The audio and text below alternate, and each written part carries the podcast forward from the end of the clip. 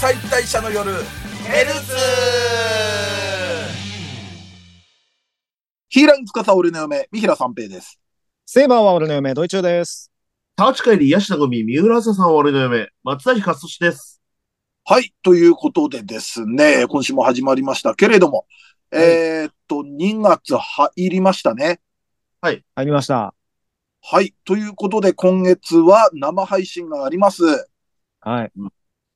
2月20日、20日月曜日20時、えー二次元再退者の夜のライブストリーム16ということで、はい。えータイムシフト予約、そして投げ銭、そして、えー企画アンケートの方、えーよろしくお願いいたします。お願いします。もう、2週間後とかですよね。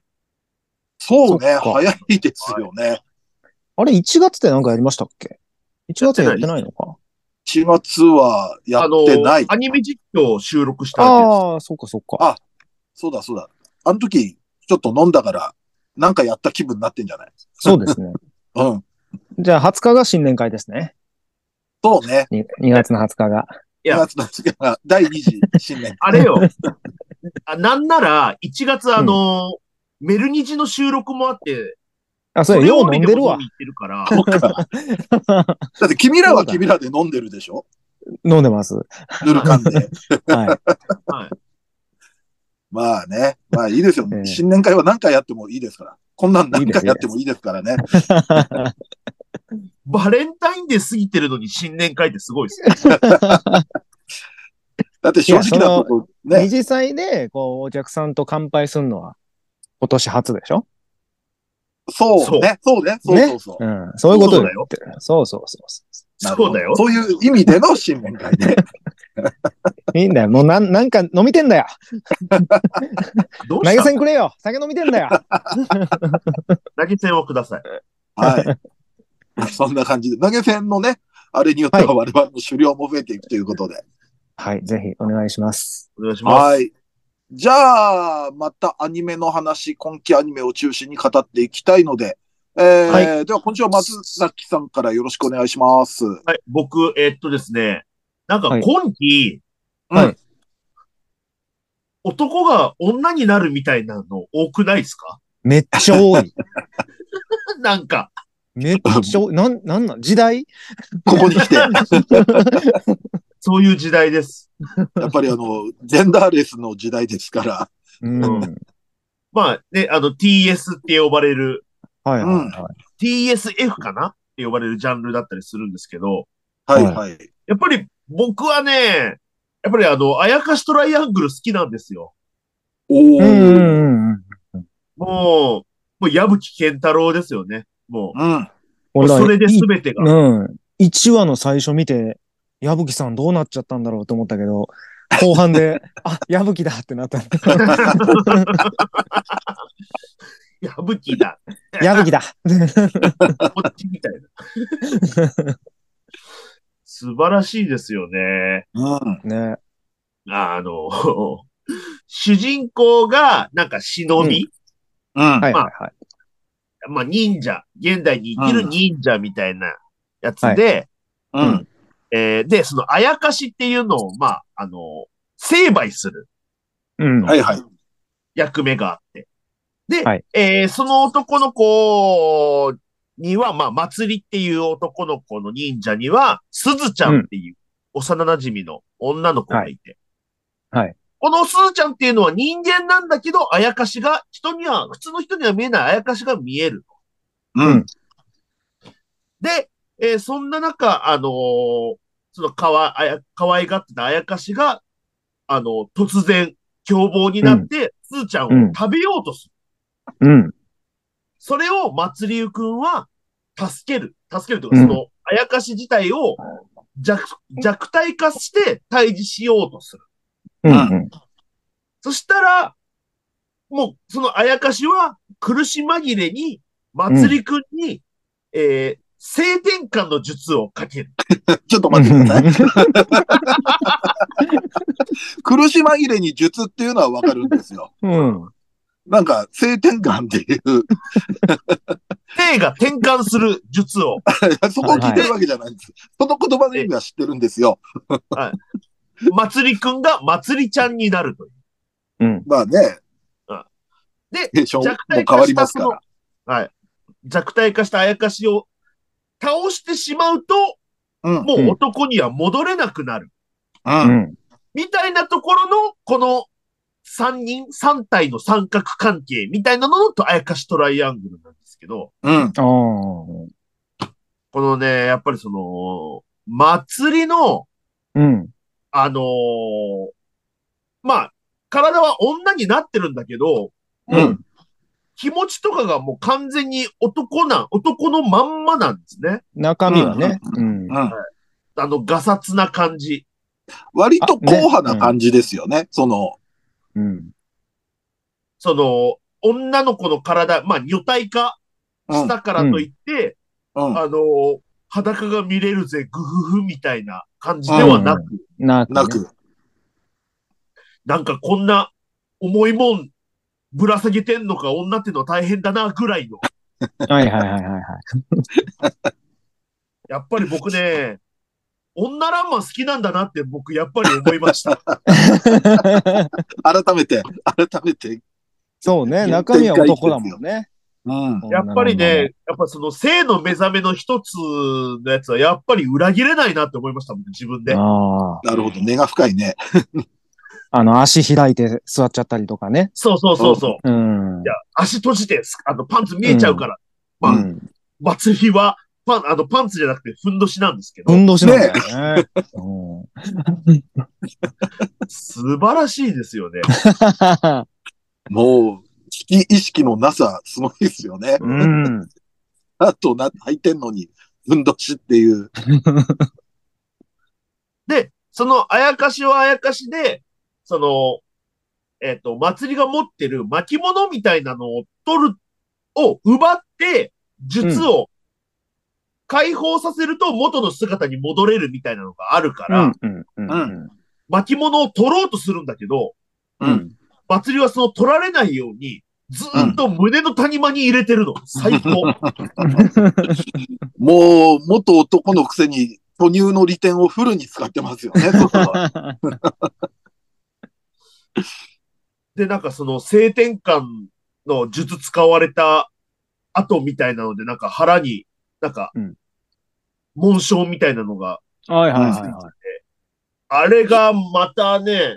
うんよくあるあの、エロ同時でよくあるあの、サキュバスがなんかはいはい。つけてるようなやつみたいはいはで、いはいはい。もうなんか、いちいち、うーん、なんか、法の抜け穴を、こう、すり抜けて、我々にね、うん。希望を与えてくれてるというか、そうですね。うん。やり口としてはマフィアですよ、もう。法の抜け道を探 して。私何か悪いことしてますかうんまあ、人々にね、夢を与えてくれてるわけですから。うん。罰する法律ありますかこれをっていう。うん。うん。いやー、最高、最高ですね。うん。エロいっすよね。はい。あれ、今後また女性キャラ増えてくんのかな今んとこ4人くらいでしょ。そうですね。と学校の友達と。うんうん。やっぱね、トラブル系といえば、どんどん増えてくるじゃないですか。うん。はいどうなんのかね、今後。確かに。女ぶ、女の払い屋とかいてもおかしくなさそうですけどね。ああ、払いな人るほど。とか。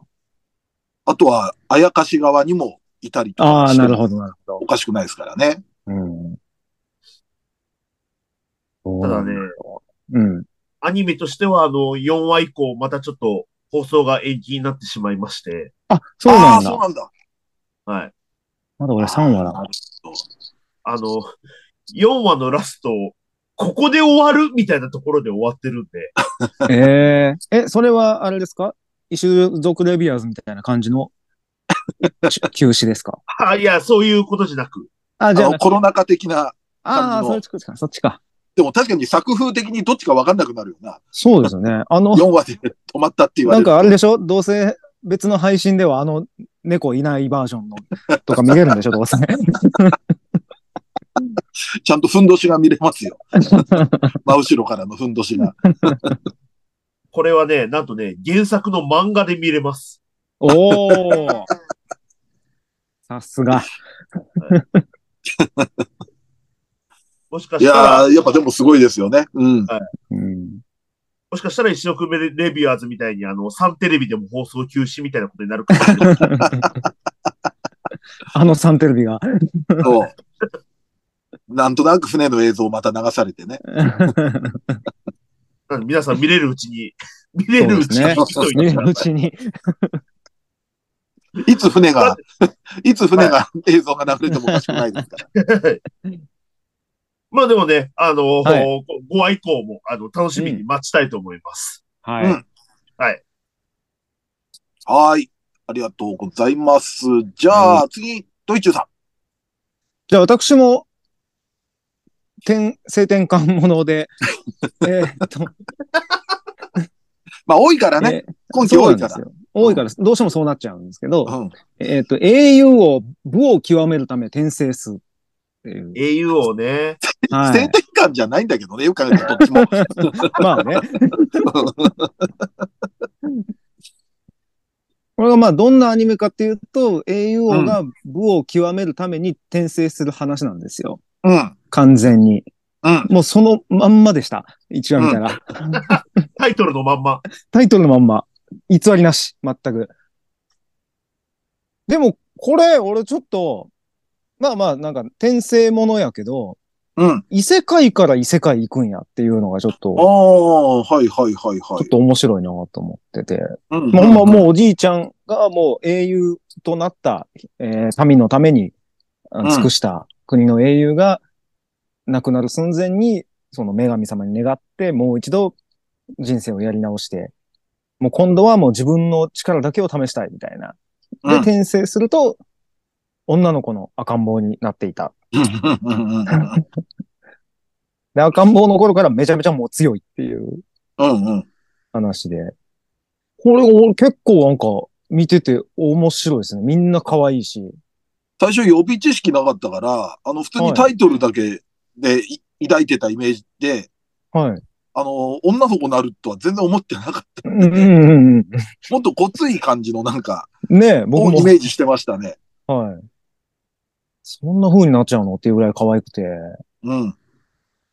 で、もう、超孫悟空なんですよ。主人公が。うんも うん。超孫悟空はスーパーサイヤ人じゃなう。 い。すいや、もう本当にあの、つえ、お前つえな、俺はワクワクすっぞ、主人公が。も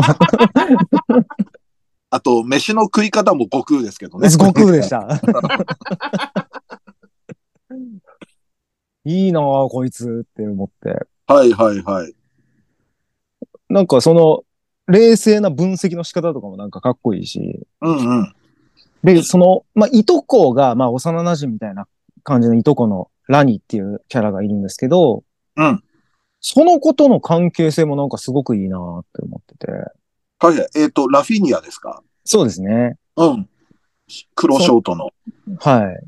その子がなんかその、まあ、聖騎士、騎士のなんか証みたいなのを手に入れたから、じゃあ私は重騎士になりますと。もう、クリスは、主人公は。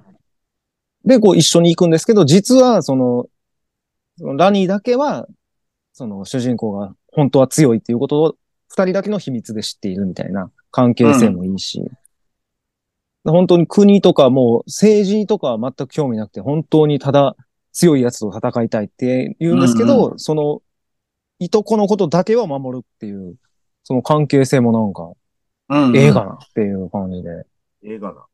映画なですね。うんうんで、そのラニちゃんもラニちゃんでちゃんと結構強いっていうのが、うん。うんうんうんそ、そこもなんかいいなっていう。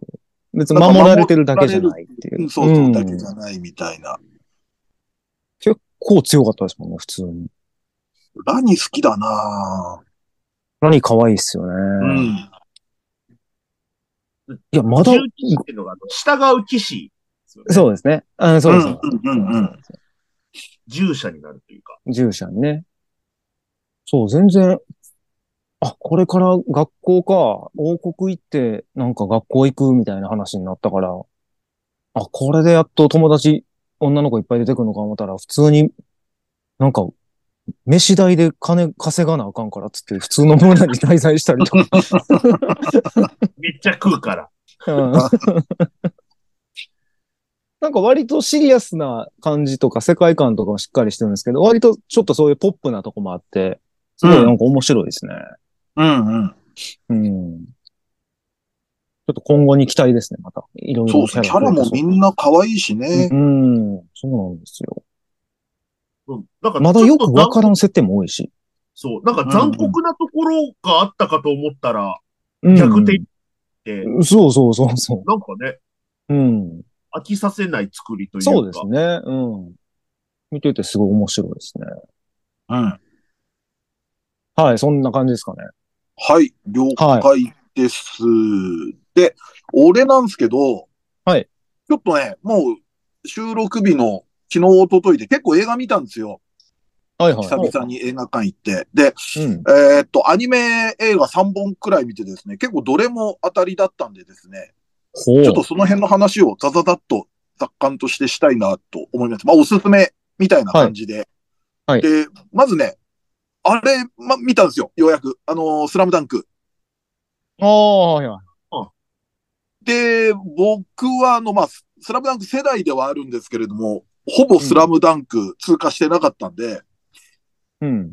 そういう状態で見たんですけれども、めっちゃくちゃ面白かったですね。うーん。あのー要は原作の最後は山王高校と戦うわけですよね。はい試合。はいその試合を丸々やってるんですよ。うん。うん。で、もうほんとね。で、まあ途中途中で各選手の階層みたいなのが入ってきたりして、まうあいわゆる、えースラムダンクの、まあ名シーン、名台詞なりは、そういうとこで回収していくような感じなんですけど。あーなるうん。うん。はいはいはい。ね、もうその試合描写うん。がもうものすごくて、うん。本当に一本すごいバスケの試合試合見れたみたいな気にさせられる。おーで、割とね、メインを、あの、りょうたっていう、えみー、らしいですね宮城りょうた、うん、がメインうんりょで、うちんだから、うん。そうそう、りょうちん。だは花道とか、まあ、三井とかって割とその、なんかこう、スラムダンク知らなくても知ってる名シーンとかあるじゃないですか。バスケがしたいですとか、そうですねはいああいうような。で、うんルカあえてそこじゃなくて、ドアホークがねうんうん。あえてそこじゃなくて、その、りょうたの、りょうちんのとこにスポットを当てるみたいな。エンドロールもだから、あの、名前最初に出てましたね。は本当に完全に主役って感じで。うん。で、結構あの、やっぱ公開前っていろいろ言われてたじゃないですか。スラムダンクの。うんまあねうんあまあのちょっと声優が変わったとかねそ。うそうそう。はいまはいはいあ、ちょっとネガキャンに近いような感じで言われてたけれども、うんいざ公開始まったらピタッとやんだじゃないですか。やみましたね。あれ確、かに映画見たら本当わかります。これはね、うん。みんな黙ると思う。すごすぎて。まあだって井上先生がもう監督やってるんですもんね、あれって。そうそうそう。原う作、ん脚本、監督が井上先生なんで。うん。それは文句にも言いようがないですよ。でももう本当にもう、出来も良かったんですよ。クオリティも高くて。うん。これはね、ぜひね、まあ特にスラムダンクファンでも、スラムダンク興味ない人でも、もうどっちでも楽しめると思うので。なんか知らなくても面白いって聞きますね、結構。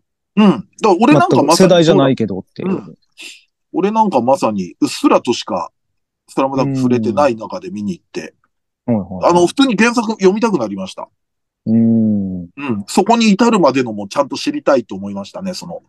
ああ、三本なる線ほど。うん。で、まあ、スラムダンク見て、で、はいあとね、これもまあ話題になってたんですけど、鏡の古城。あ、はいはいはい。うん。あ原敬一のやつですかそうそうそうそうそうそう。あ原ー敬一監督あれ見たいねで、これも結構噂では届いてたんですよ。なんか、はいはい。すごい、あのーいい映画だって。うんで、見に行ったらこれもまたすごくて、まあ、ざっくりイントロだけ言うと、はいあのーまあ、あることが原因で学校に通えなくなった女子中学生がいるんですよ。うんで、その子が、まあ、ある日部屋の鏡に吸い込まれて、で、そこの世界はこう、周りを海に囲まれた、まあ島というか城で、はいで、そこにはあの自分の他に中学生が他にも6人いてうん、で、そこになんか狼のお面かぶった女の子が現れて、あこの城の中に隠された鍵を見つければ、まあ願いを、どんな願いでも叶えてあげよう、一人だけ、みたいなうん。で、期限は1年間で、うで、ん城に来られるのは、だから家とお城の往復みたいな感じなんですけれども、あ。城に来られるのは1日のうち日本時間の9時から5時。でうん、それまでに帰らなかったら狼に食べられるうん。っていうような、まあ、設定というかルールみたいのがあって、はいはい。うん、で、そその中でこうストーリー進むんですけど、あの、見終わった後に、いや、結構冒頭からもう最後まで結構緻密にこう前振りというか、伏線というか、そういうのが散りばめられてて、そういうのが見終わった後に結構わかる仕掛けにもなってて、うん。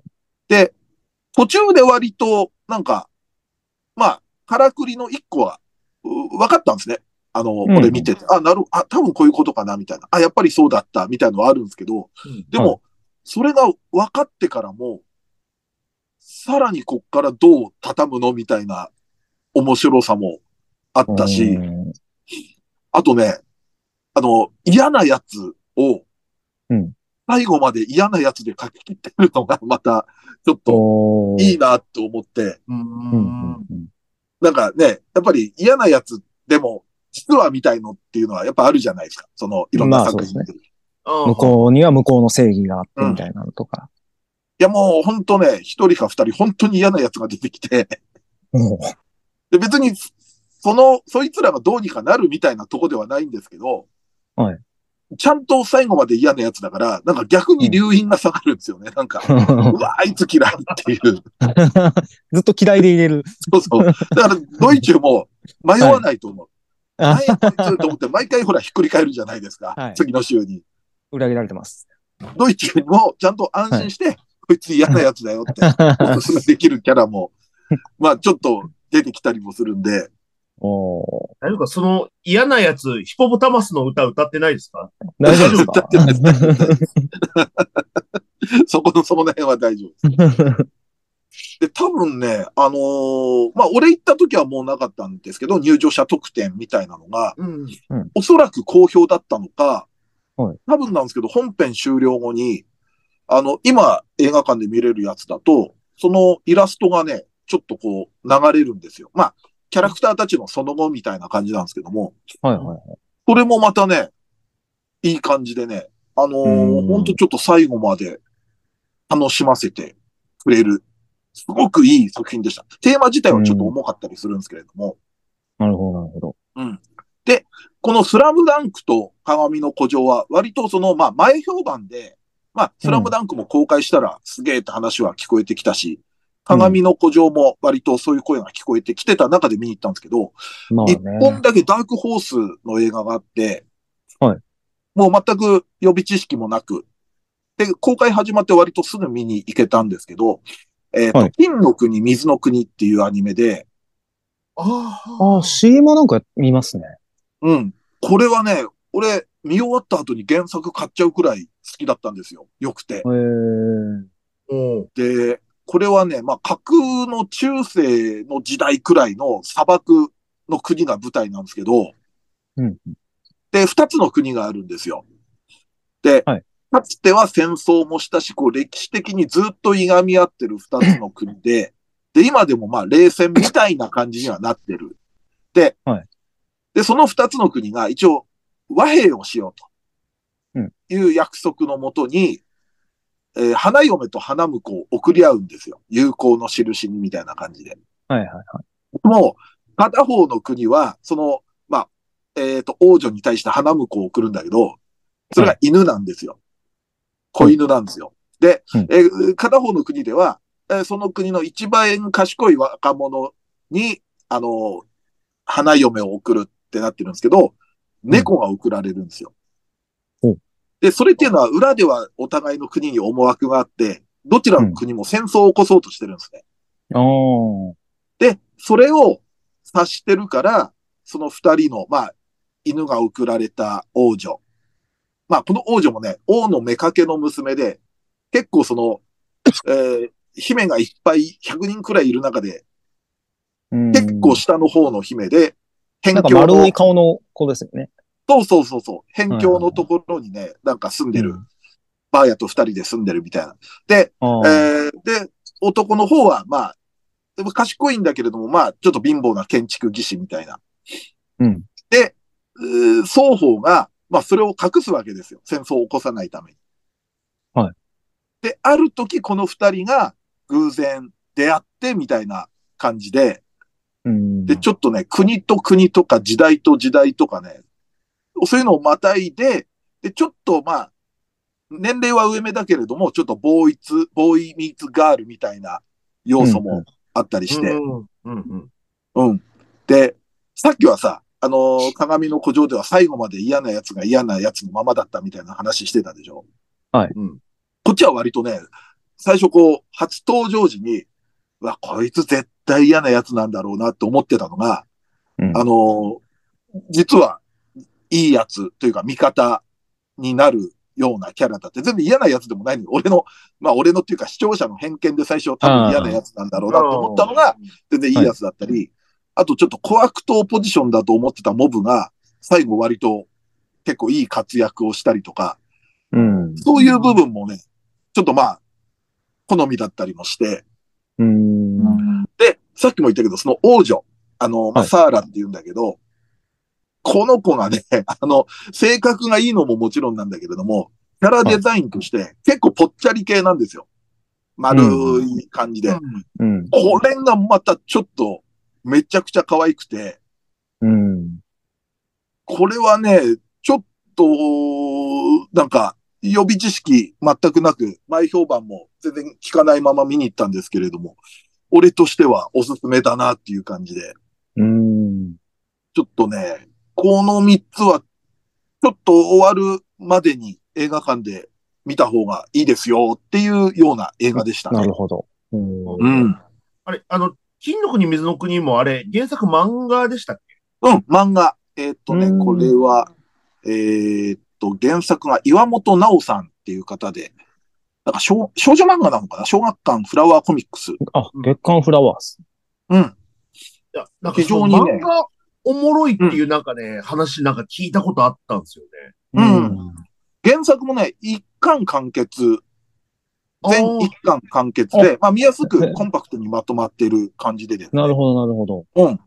でも多分作者の人も、もう自分の原作以上に、もうアニメがすごくしてくれたみたいなことを、なんかネットででうん書かれてたのをちょっと見たんでね、ほんと良かったです、これ。うん。なので、ちょっとね、もし、あの、興味ある人いたら、この3つはぜひぜひ、かい、あの、映画館に足を運んで、見に行っていただけたらと。はい、そんな感じで思うわけでございます。はい。じゃあ、とりねあはい。あえりずがとうございはます。、はい、こんな感じですかね、今週は。はい。はい。ではですね、えーっと、B パートは、えー、久々にちょっと嫁関連のコーナーをやってみたいと思いますので、えーこのまま引き続き、えーお聞きください。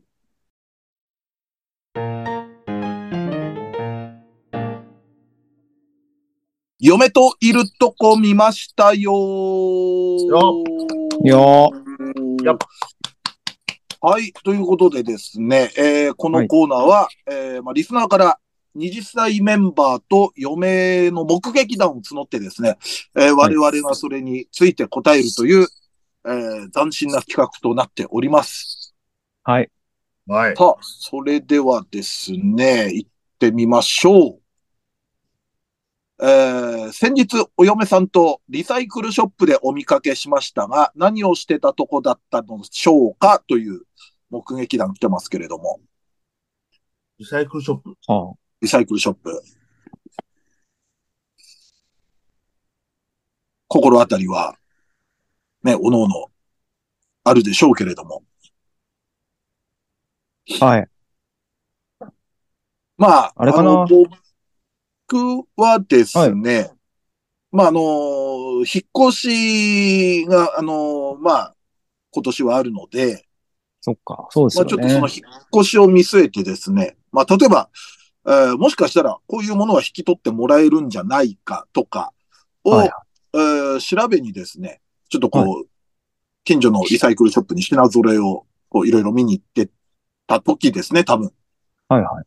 で、見てたらあの、なんか電子レンジとかも、あ、そういえば新しいね、引っ越ししたらやっぱさすがにもうそろそろ電子レンジは揃えなきゃっていうことで、ではい例えばこういうとこの相場だといくらくらいなんだろうと思って、こう電子レンジバーって見てたんですけれども、あはやいっぱまあ当たり前ですけれども、新品よりは全然安いなと思って見てたらですね、うんあの、嫁が、あの、見て見てって、あの、こんなに安いよ、電子レンジ。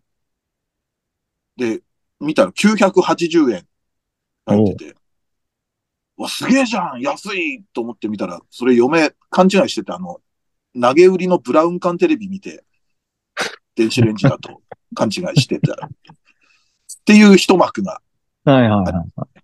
はい。そこ見られてたのかもしれないです ね。そんなもう売るなよ。もう。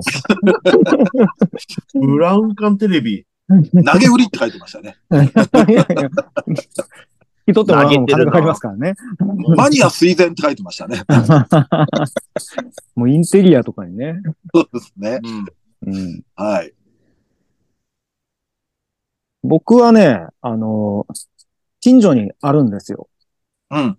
でもそんななんか、ちゃんとしたというか、なんかそのお大手っていうんん感じん。じゃなくて、本当になんかもう商店街の一角みたいな感じのがあって。まあ、ありますよね。はい。はいはい。で、多分そこはなんか、別に、ああいうとこってなんか、何もなくてもなんかちょっと見てたら楽しいみたいなのあるじゃないですか。まあ、確かに。うん。なんか変もこんなんもあったりするしねはい、変なの売ってるかなと思って、で、まあちょっとお皿とかいいのあったら欲しいなっていうのは思ってたんですよね。うん。で、ちょっとまあ、洒落たお皿、うちないなと思って、ちょっと見に行こうか、つって見に行ってたんですけど、あの、スーハミのソフト売ってて、うん。ソフトだけが。はいはい。多分、もう、すぐセーブデータも消えてしまうであろう、乱雑な、あの、カゴに入ったような感じで置いてあるんですけど、うんうんもう箱も説明書もないような。うんなんやったら裏に名前書いてあるようなはいやはいつはがい。打ったんですけど、ファイヤーエンブレムの紋章の謎っていうやつがあって、うん。ああー、はあ、はす,、はい、すごい好きなゲームなんで、うん。俺買うわっつってうん。買ったんですけど、500円ぐらいで。うん。よう考えたら今スイッチでできるんですよ、それ 普通に。完全移植されてるんで。で、スーハミ本体もなんか、ないし、よう考えたら。はい。あれって思ったけど、うんまあまあまあ、好きなもんやし、まあええかっていうところの一幕です、多分。を見られてました。どう恥ずかしいどうしたんどうしたんあの、よ、はい嫁用途はそうなんですよ。 嫁という横にいま、横にはいましたよ。横にはいましたよ。 はい。言われたんだ。あ、じゃあしょうがないよね。そこ見られてたんだもんな。うん。途中で、 ドイツの話じゃんと。あ横にいたのね。横にいました横にいたよのね。横にいましなるたよ。ほど当然ですよ。なるほど。じゃあ、じゃあそうなんでしょうね。そうですね。嫁そといのると時、こテにーマさん、それについてコメントとか別にあったわあ、けじゃ別なにい。別に別に何にもないです。もう何でもありじゃねえか、そん なの。借りてきた猫のようになってましたよ。 なるほど。まあ、何でもありもね、ありうんになりました、今日で。うんはい。何でもありです。そうですよ。そうそう、そうそうなんか嫁なんかしたりとかないですもんね、そんな。そうなんですよ。難しいんですよ。勝手に見られただけだもんね。そうなんですよ。はプライベート勝手に。い。いつも、いつも仲仲良くイチャイチャしてると思うなよ。 そんなね、磯野家みたいに毎日事件が起きるような。そうなんでそうすですよよ。そうですよ。はいもえっと、僕は、まあ単純に、えっと、あずささんと、まあ近所のリサイクルショップ行って、何軒かあるんですよ。うん。うちの近所ってリサイクルショップ、なんかもう個人経営でやってうんるリサイクルショップ何軒かあって、うん。で、えー、まあなんとなく見てたんですね。はい本当に何か欲しいものがあるとかいうわけではなく、う。うんん。まあ、ほら、ミヒさんも言ってたように、その、ああ、リサイクルショップだとこれぐらいの値段なんだ、ぐらいの。うんはいはい。そしたら、なんか気になる、壺、壺みたいなのが置いてあって、おう。うん。あ、こんな大きい壺何に使うんだろうねって、あずささんがその壺を覗いたら、うんあの、僕ら二人、あの、その壺の中入って異世界に飛ばされ て、ファンタジー。うん。あの、異世界を旅して、うん。うん。あのーただ、あずささんの方向音痴のおかげで、うん。あのーその僕がらが入ったリサイクルショップとは、別のリサイクルショップの壺からふおーんって出てきて、おう。おーおースーパーマリオじゃん。兄弟のツボだ。ドカン入ったワープゾーうン。ん土管です。っていう不思議な一幕ありました。なるほどあね。の今日すごいな。ドイチューの話と松崎の話の対比すごいな。 ね。どっちの店を見られてたんだろう、それ。入ったとこなのか出たとこなのかわかんない帰っですてきた時のなんか。なるほどね。いなるやほどすごいじゃないですか。異世界行っても魔王とか倒さなくていいんだって思いました。 そうね。別にね。うん。うん。勇者として召喚されたわけじゃないかチそうラそうチラ。ら。うん。だってね、あの、派手な異世界ものしかアニメとかラノベになってないわけですからね。もっと地味なのもあるはずで実す。際はね、地味ないっぱいあるんです実際は。よ。はい。この現実世界ではね。うん。まあ、じゃあ、次行きましょうか。はえー、先日お嫁さんとドラッグストアでお見かけしましたが、何をしてたとこだったのでしょうかドラッグストア、薬屋さん。はいはうい。ん。薬局ね。何をしてたとこだったのでしょうか何をしてたって。うん。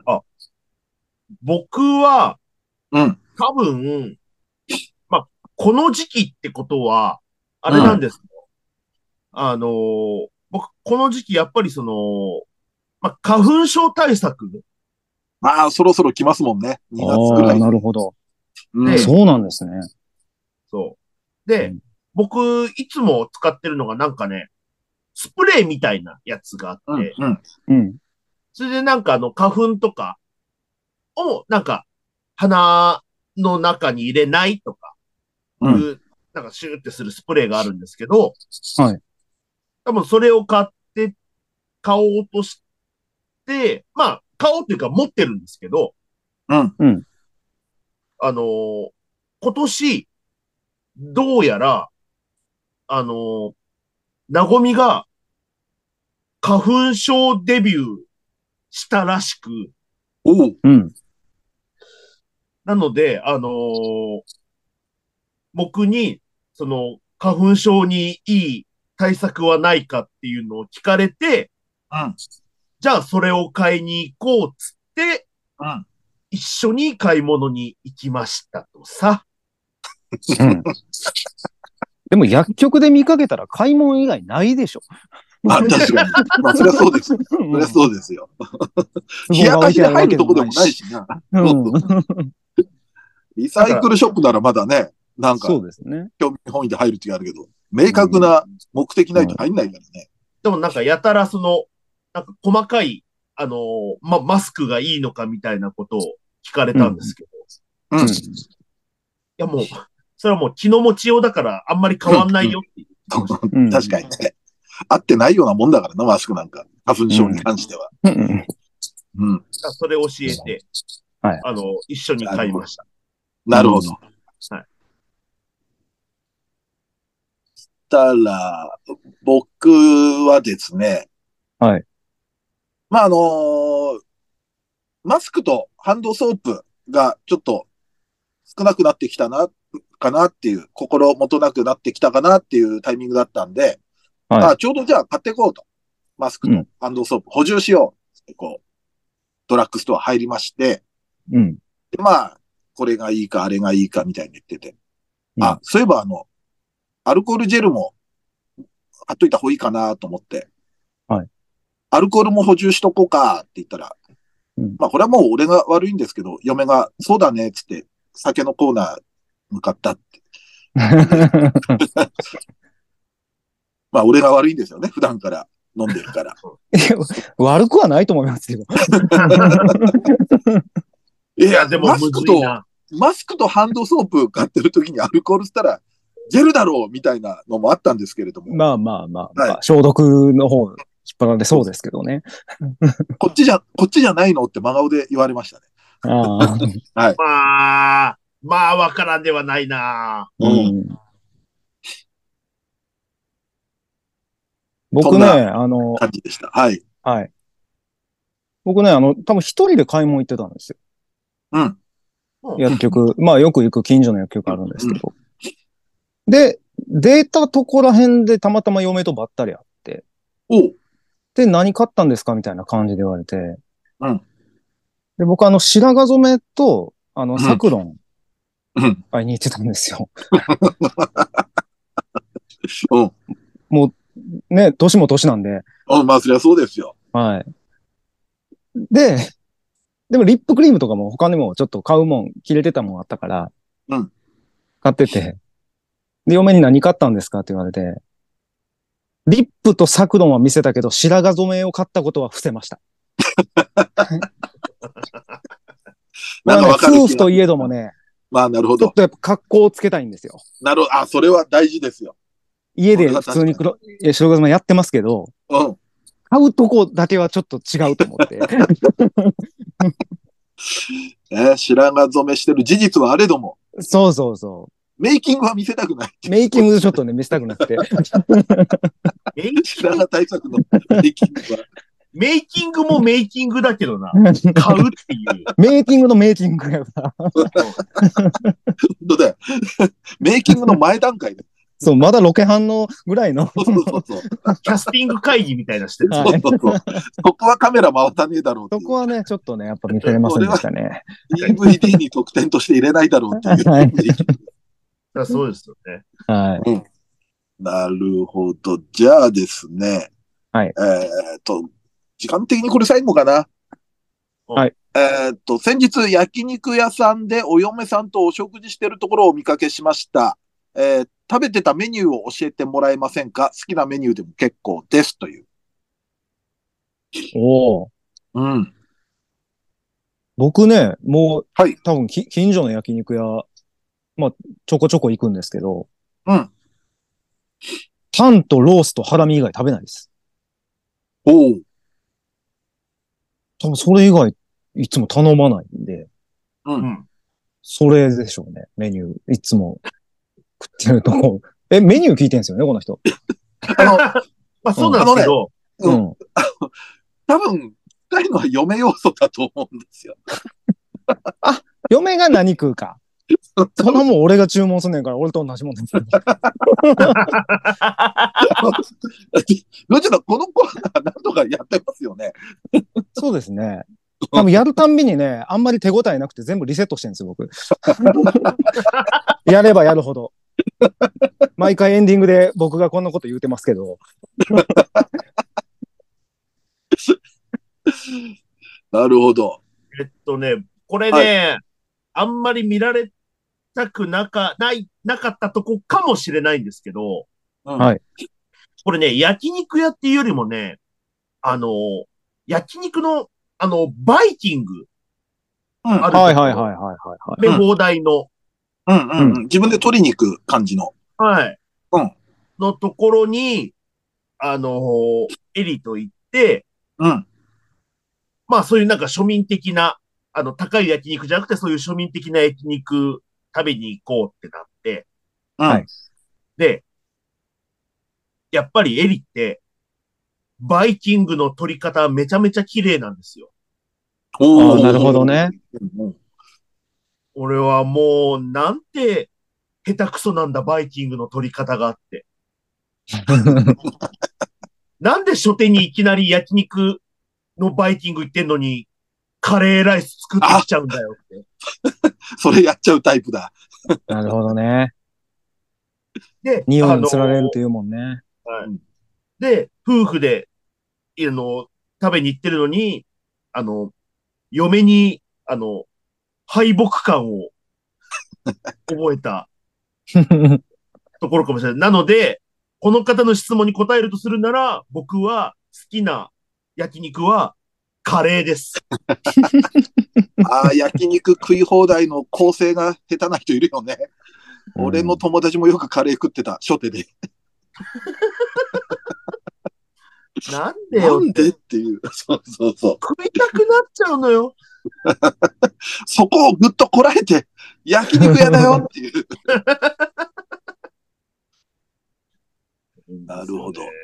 はい。じゃあ、私ですけれども、まあ、ね、そんな高いとこじゃないですけど、ちょいちょい嫁とは焼肉食いに行くこともありまして、はい嫁はね、まあ、好きなのは、ネギタン塩とカルビが好きなんですね。うんで、僕はまあ、ハラミとかは内臓系割と好きなんですよ。あはいはい。で、内臓系食べようと思って、蜂の巣を頼んで、で、うん嫁にも、あ、食べるって聞いたら、あの、虫系はちょっとって言って、なんか勘違いして、 本物の蜂の巣を焼くもんだと勘違いした節がどうもありますね。蜂の子みたいな。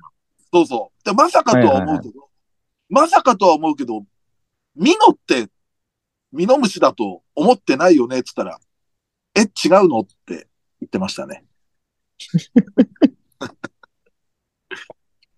で、お今二人は日、上手ですね。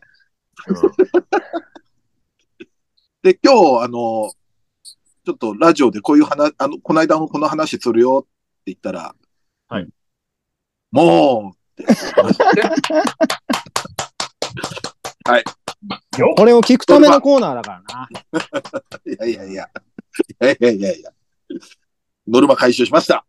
よかったこ。れあの、聞いてるリスナーの皆さん、うんこれあの、勝手にあの、もうのコーナーまで送ってきてもらっても全然大丈夫なんで、うんあ、なるほど。 あ、なるほど。こういうシーンで、もうといった話を教えてくださいみたい な。あなんかこういうシチュエーションでもうって、司さんが言ってるのだけ聞こえてきたんですけど、 何があったんですかむずいか。いや、でも届いたらやってみましょー。もうって言わせましょうっていうコーナーにしましょう。じゃあもうなんか考えましょうよ、みんな で。う。なるほど。こういうのやったら言ってくれますかねっていう。協力協力しちゃって。あ、逆にもうって言わせるための振りを考える、そうです、そうです。はい。ああ、そうだ。ななるほど、なるほど。こういう流れだったら、司さんはもうって言ってくれるだろうという。うん。はい。それも会議をしましょう。はい。募集しますよ。はい。はい。あ、じゃあね、最後、ちょっと軽く、これね、質問が一個来てたんで、はいえーっとね、皆さんがお嫁さんと結婚した理由は過去におっしゃっていたと思うので、逆にお嫁さんが皆さんと結婚しようと思った理由を知っていたら教えてください、みたいな質問が一件混じってたんですけれども。うんでもう嫁ちが、はもう、そんなん聞かへんもんな。でも、うちは株多分完全に胃袋を掴んだ、だと僕は思ってますけどね。他に魅力なんてないし。召喚したのがドイチューなのそこうは、その辺がね。その辺がね、まあ確かにそこうは、んまだ言わない方がいいか。僕がアバロン仕込んでないとできないですから ね。ちょっといろいろ断言しちゃうと難しくなってくるから、そこが。そうなんですよ。うん。うちの場合は。なるほど。おーあれ、どこが良かったのかな、嫁、俺の。どこあまあ。まあでも、僕の場合は、わかんないですけど、ー うん。うん。顔じゃないですか。ほほほほほ。でもそう三だ人とよね。も。三人とも。顔がやっぱ、ええからでしょう、やっぱ。うん。うんうん。からですもんね。やっぱ入りは。まずやっぱ。なるほど。もうえみんな一目惚れに近い形ですよね、となると。それは。そうですまあね。第顔が第一印象でやっぱダメってなったらもうダメうです。ん、もう無理ですからね。りうん。ビビビッと来たんじゃないですか、僕はやっなんだっけ、それ。松田聖子じゃないか、それ。 ぱ。そうです。ビビビコン。ビビビコンじゃないですかね、やっぱ。あのビビビッと来たらしょうがないなこはい。れは何だろう。優しいところかな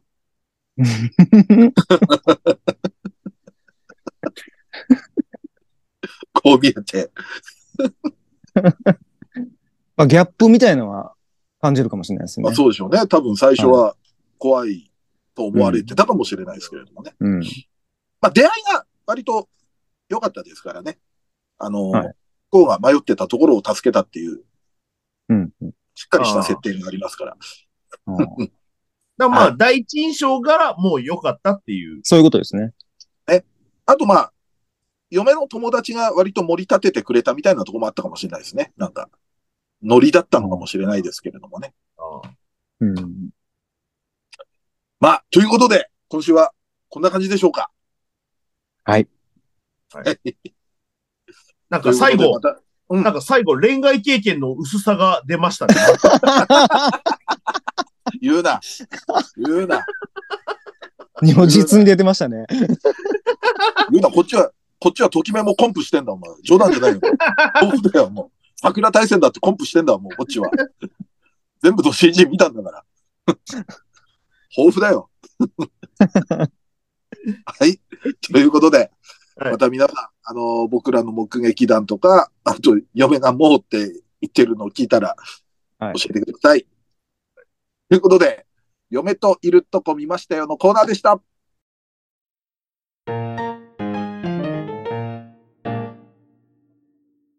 はい、エンディングです。はい。では、ツイッターメールフォームなど読んでいきます。はい。えー CV 村瀬歩夢の男の子プリキュア誕生ですよ。これは注目ですねっていう。わへあえ。そうですね。次のププリキュア、広がるスカイプリキュア、もう来週というか今日からか、放送なのかなそうかそうかんのキュアウィングで初めてプリキュアの中に男子が、はあ。レギュラーのプリキュアとしては初の。うん。男装の霊人みたいのはいたけどね。キュア、あ、あれなんだ、キュアサニーかないつのシリーズだったっけな。でも男の子はまあ、初めてですね。なんまあ、ほゲストキャラみたいなのなんかいたことはあったんですあよね。あ、はいはいはいはい。それもなんかちょっと話題になったんですけど、このレギュラーキャラでっていうのがうん。初めてっていうので。で、結構ね、その、二次祭リスナー的にはね、 他のも読んでいきますよ。えー CV 村瀬歩夢がプリキュアとか、三平さんこれは1年間プリキュアを追いかけなきゃいけなくなりますね、とかですね。三平さんがプリキュアを熱く語る時が来た村田歩夢さんって、俺の村瀬歩夢好きがもう完全に浸透してるっていう。うん。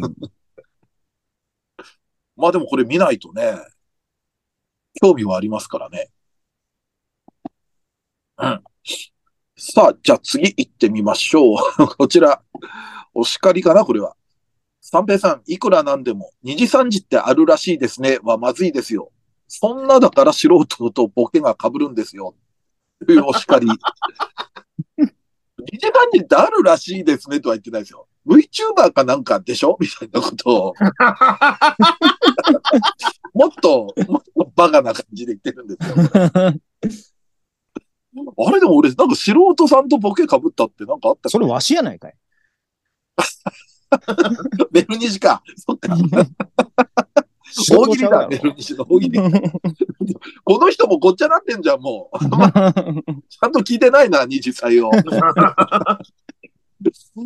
すんごい情報が、 割なんか雑な感じになってる。かと思えばですね、反論もありますね。えーと、おこちらはですね、えー僕のツイート、うるせえ奴らの面々は殿堂入りに対する、えー逃げだと思います。そう簡単に殿堂に入れちゃいかんに言わせてください。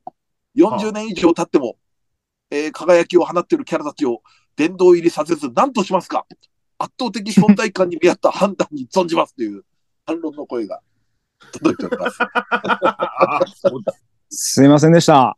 まあまあまあ。こっちはすぐ謝りますからね。はい。殿まあ堂入でりもういっるぱい、せえ。うん。殿堂入りいっぱいいるじゃん。でも、ずるい。うん。まあ俺も多いですからね、殿堂入り。まあまあ、結だっ構て、うん。まあ言っても、前は年に一回殿堂入りキャラを語ろうみたいなのやってましたもん。ああ、やってたね。ああ。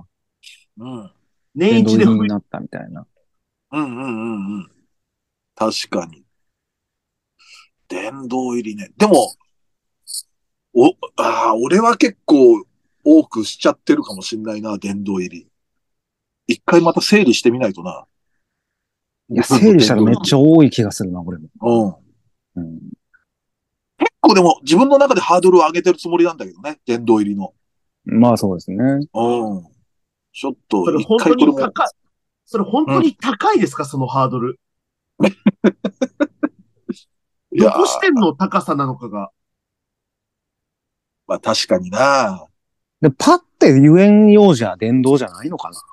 思い出し思い出しとかやったら。でも結構やっぱ思い入れあるキャラにはなってるけどね。うんあ。と相当自分の中で、うわ、これはっていうような、今可愛いキャラやっぱいっぱいいるけど、うん。ね、その、やっぱりもう、かなり響いたっていう、刺さったくらいのことにならないと。うん。でんでもまあ、うるせえ奴ら殿堂入りはわかりますけどね。まあね。ラムちゃんなんかはもう完全にそうかもな、俺の中で。殿堂入りにも自分の中では入れてないかもしれないけども、象徴くらいの。うん。ああ、まあ、なんかその感じはあるな。うん。なんか感じになっちゃってるかもね。まあ、殿堂入りもね、ちょっと近々一回整理しましょう。さあ、えー、次は、えー、三平さんが話していた虚構推理の雪女さん、めちゃくちゃ可愛かった。えー、一期の虚構推理は途中離脱で今期はスルーしていたんだけど、雪女さんのおかげで楽しみになりました。教えてくださった三平さんに感謝です。こういうのもあるからね。うん。うん。結構一人すごく、まあ、殿堂入りの話じゃないけど好きになるキャラいたら、結構連続視聴というか、前のめりに見る。ああ。うんそうですね。出てきあたありりましすますもんねね。うん。ん。さあ、じゃあ次行ってみましょう。えーあ、こちら、ツイッターの原稿を読み上げていただきありがとうございました。すべての回を聞きたいと思います。多分1回目から、あの、また改めて聞いてくださってるああ。ありがとうございます。人が頑順張って番くだごさいっちゃになるよ。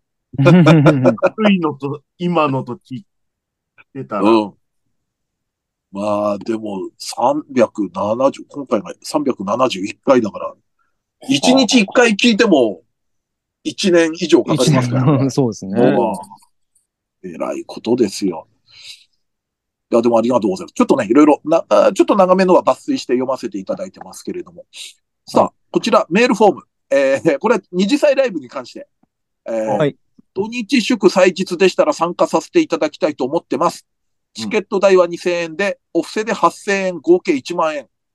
お、すごい。い えや、そんなん出してくれたら家まで行きますよね。一応 で。いや、そそれれはは別途交通費払っていただければ。すいません。あの、家来るのは、あの、お客さん NG なんで。あれだお客さんの方から NG が出ちゃうん で。そうでしょう我々ね。が行くのが。ちょっと家知られるのとかちょっとっていう。うん。いや、どっか、でも近くのこ公民館とか借りてくれれば、 会議室とか借りてくれれば行きますよ、こっち。まあ、ロフトでやるときは8000円分、あの、差し入れ、ぜひお願いし ます。ああ、そうですね。はい現金でもいいですけどもね。はい。はい。ご祝儀という形で。さあ、 えーこちらもメールフォームですね。えー皆様、こんにちは。いつも楽しく拝聴しています。先週の感想ですが、今期アニメも3プラス1も作品がすっかり被るようになってきて、嬉しいやら悲しいやら。えー私も主婦なので、主婦の夫は夫ですね。主婦なので、うんドイチュー様と同じく、とんでもスキルで異世界放浪飯を楽しく気楽に見ていますと。うん。あれいいですよね、やっぱ。ええあれは確かに、もうまた本当なんか食いたくなる、あれ見てると。ね、あの時間 にね。そうそう。あれ、夜食テロですよ、あれこそ。うんさあ、こちら最後、これもメールフォームですね。えー、三平さんがツイッターに上げている京極夏彦さんの小説の表紙の画像を見て思い出したことなのですが、ちょっと最近再読して、ちょっとツイッター上げたりしてるんですけれども、えーそれで一時期、毛量の箱の文庫本がラブプラスとコラボしていましたよね。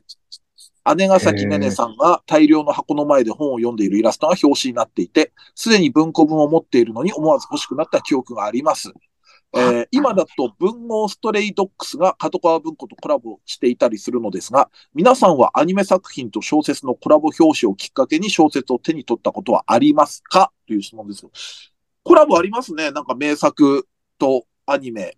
やってますね。文文豪ストレイイドックスはもう、文ストだけでコンセプトで何個か、文ストが表紙になった、あのー古典文学とか。ト。えますーね、毛量の箱確かにやってたな、ねねさんが。うん。ねねさん本好きの設定ですからね。ああ、そういうことです本ね。屋さんでバイトしてなかったかな、ねねさん。うんあ、ねねさんそうだ、そうでしたっけうん。で、毛量の箱のコラボも覚えてますね。小一時期でもね、なんか、あの、文ストの前にも、多分角川系はね、文庫で、表紙だけアニメとコラボさせたのがあって、やってますよね。俺、小説じゃないんだけど、これは買ったんですよ。俺、このメール読んで引っ張り出してきたんですけど、あのね、表紙がラキスタのコナちゃんで、うんあの、若き人々への言葉ってあの、ニーチェ。哲学者のへーニーチェ。ああ、はははは。で、もう哲学書なんか読んだことないかけど、まあ一応コナちゃん表紙になっててラキスタ関連だから買ったんですよ。ううんん。読んだんですけど、全然わかんなかったですね。ちょっと難しすぎて。こで、この時にもね、何冊か出てたと思いますね。この、これも角川文庫なので。 うんうん。確かね、何冊か何だったか忘れたけど、角川系のタラと、割と名作系の古典が。うん。これこそちょっと聞いてみたいですね、リスナーに。そういうの。うん。うん、あったかどうかという。ということで、今週はメール、ツイッター、こんな感じです。ありがとうございます。ありがとうございます。ます。はい。では、もろもろ告知などしていきます。えー、冒頭でも言いましたが、2月20日、20日月曜、20時より、二次元再退社の夜のライブストリーム16生配信ございますんで、えー、タイムシフト予約など、えー、と、企画アンケートのえー投稿など、ぜひぜひよろしくお願いいたします。お願いします。で、ニコニ、その、えーニコニコチャンネル、二次祭アニメ実況では、配信月2回、えー更新されてまして、月額550円、過去の生配信、アーカイブもすべて見れますので、ご登録よろしくお願いします。お願いします。おそらく今日更新ですよね。おそらく、はい。新しい。はい。で、えっ、と、今回ちょっと今までやったことない、えー感じでの視聴もやってますので、ぜひ皆さん、えー見てみてください。よろしくお願いします。そして VTuber ユニットメルコネさんとのコラボの、えー YouTube が配信されております。こちらも、えー毎週金曜の20時更新ですので、えーチャンネル登録、高評価などなどよろしくお願いいたします。お願いしますよ。くお願いします。このラジオはツイッターでの感想と宣伝を求めております。ラジオを応援したいなと思われましたら、番組を聞いての感想、オタク話など何でもツイートしてください。えーツイートする場合は、ハッシュタグひらがなで二次祭をつけてください。えーツイートは番組内と取り上げますが、ツイートの場合は基本的にお名前は明かしません。この番組のリスナー数知名度を増やすため、番組関連の話題をバンバンツイートしてください。そして、二次祭メンバーへの質問はメールで募集しております。質問のほか、B パートでやってほしい企画のリクエストなど、嫁といろいろこ見えましたよのコーナーでは、先日お嫁さんとどこどこでお見かけしましたが、何をしてたとこだったんでしょうかという、嫁と一緒にいたのを見かけた場所を募集しております。投稿は二次祭ヘルツメールホームまで送ってください。こちらは随時募集中。質問が溜まった頃にコーナーをやりますので、よろしくお願いいたします。さらに番組 CM スポンサー募集、イベント出演や番組ゲスト、MC 仕事等の二次元再大社の夜としての出演以来、二次祭ライブの運営をしていただける企業事務局などありましたら、二次元再大社アットマーク yahoo.co.jp まで送ってください。えーメールフォーム URL、メールアドレスは日際ヘルツのブログでも確認できますので、よろしくお願いいたします。はい。そして、えー生配信も近いので、えーノートの投げ銭、えーぜひぜひよろしくお願いします。えー投げ銭していただいた方のメッセージは、生配信で、えーお名前とともに読み上げさせていただきますので、こちらよろしくお願いいたします。お願いします。そんな感じで、第371回二次祭ヘルツ、お相手は、三平三平と、ドイチューと松崎勝利でした。二次祭ヘルツでしたあーはい、OK です。今日俺、イヤホンマイクつけてなく収録してみたんだけど、なんか違和感とかありましたなかったですかいつもと違うなとは思いますけど、全然でも違和感はないです。あ、本当なんか、今までね、なんか俺の声が、マイクの距離なのか、一番前に出てて、硬い音音質になってた気がしたんで、ちょっと試しにあ、そうなんですね。外してみたんですけど、ちょっともしリスナーの方で、どっちが聞きやすいみたいのがあったら、そうですね。うん、ちょっと、個人的に教えていただけるとありがたいです。うん。あとみんなはつけてんのあと僕、あの、最近、あの、スマホで撮るようにしてるんですけど、うん、前までパソコンだったんですけど、うん。ん。あの、気づかれてるのか、気づかれてないのか、気づいてるけあどー、特に何も言われてないのか、違うのかなやっぱ ああそう、なんですよね。前までヘッドセットでね、パソコン用の、あの、あといやがっつりしたえっと、イヤホンと、えっと、パソコン用のマイクです。あ、パソコンのマイクでやってたんだ。はい。と、一中はずっとスマホずっとスマホです。マイクというか、あの、イヤホンマイク。イヤホン。はい。かどまあバランス的にどうなんだろうな。あんま気になんないのかな、うん聞く人は。うん。まあ、その辺、こっちは素人ですもんね。 しょうがない。こんだけ長くやっても、全然わかんないことだらけですからね。そうですね。うん詳しい人いたら教えてください。